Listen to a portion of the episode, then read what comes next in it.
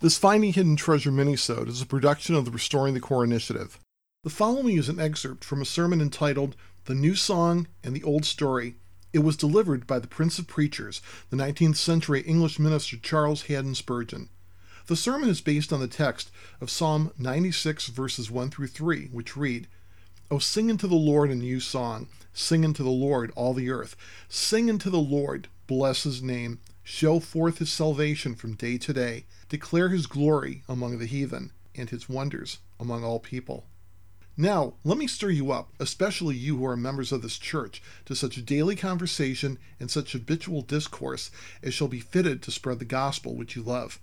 Our text admonishes you to show forth his salvation. You believe in the salvation of God, a salvation all of grace from first to last. You have seen it, you have received it, you have experienced it. Well, now, show it forth. Explain to others, and with the explanation, let there be an illustration. Exemplify it by your lives. God is shown upon you with the light of his countenance, that you may reflect his brightness and irradiate others. Every Christian here is like the moon, which shines with borrowed light. But the sun lends not its bright rays to be hoarded up. It is that they may scatter beams of brightness over this world of night. Take care that you are faithful to your trust. Show forth his salvation. God knows that I try to do so from the pulpit. I wish you would all try and do so from the pews. Are you lacking in opportunities? I think not. Before and after service, especially to strangers and such as may have been induced to come and hear the gospel, speak a word in season, thoughtfully, prayerfully, softly, Talk with them. Show forth his salvation too in your own houses, or on your visits, or wherever your lot may happen, in God's providence to be cast. It is wonderful how God blesses little efforts, very little efforts. I have sometimes, I am sorry to say, not as often as I ought, scattered seed by the wayside. Only a few nights ago I had been driven by a driver, and after I had alighted and given him the fare, he took a little testament out of his pocket and said, it is about 15 years ago since you gave me this and said a word to me about my soul, and it has stuck by me, and I have not let a day pass since without reading it. I felt glad. I know that if Christian people would try and show forth God's salvation, they would often be surprised to find how many hearts would gladly receive it. Beloved, show forth this salvation from day to day. Let it not be merely on a Sunday. While you hold that day especially sacred, let no other day be common or unclean.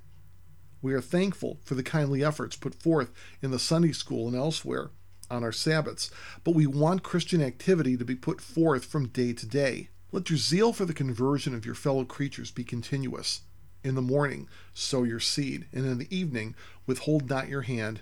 For you know not whether shall prosper, either this or that, or whether they both shall be alike good.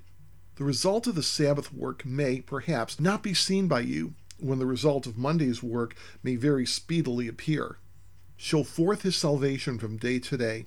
This admonition is enforced in three clauses, so let us notice the second. Declare his glory among the heathen. It is the same thing in another form. When you are telling out the gospel, point especially to the glory of it. Show them the justice of the great substitution and the mercy of it. Show them the wisdom which devised the plan whereby, without a violation of his law, God could yet pardon rebellious sinners.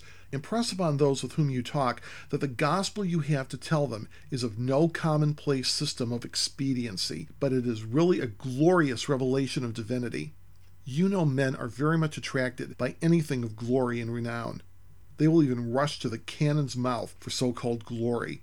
Now, be sure, when you are talking to others about the salvation you have received at the hands of your dear Lord and Master, that you tell them about the glory thereof.